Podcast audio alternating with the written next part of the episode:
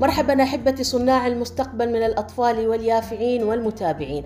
نختتم حديثنا عن الشغف بتلخيص ما ذكرناه الشغف هو ما يجعلكم ترغبون في تحقيق المزيد من الإنجازات دون انتظار مقابل.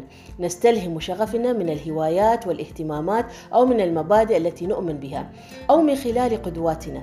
فابحثوا عن شخصيات ملهمة لتكون قدوتكم. اصنعوا بصمتكم الشخصية عبر تطوير شغفكم الإيجابي. وأنا على يقين أن لديكم احبتي صناع المستقبل من الأطفال واليافعين والمتابعين العديد من الأحلام والطموحات والطاقات الإيجابية التي تحتاج إلى الاكتشاف. لا تقلقوا من تقلب اهتماماتكم في رحلة البحث عن الشغف.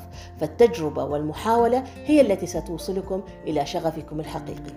إلى أن نلتقي في موضوع جديد دمتم بود مغلف بطاعة الرحمن.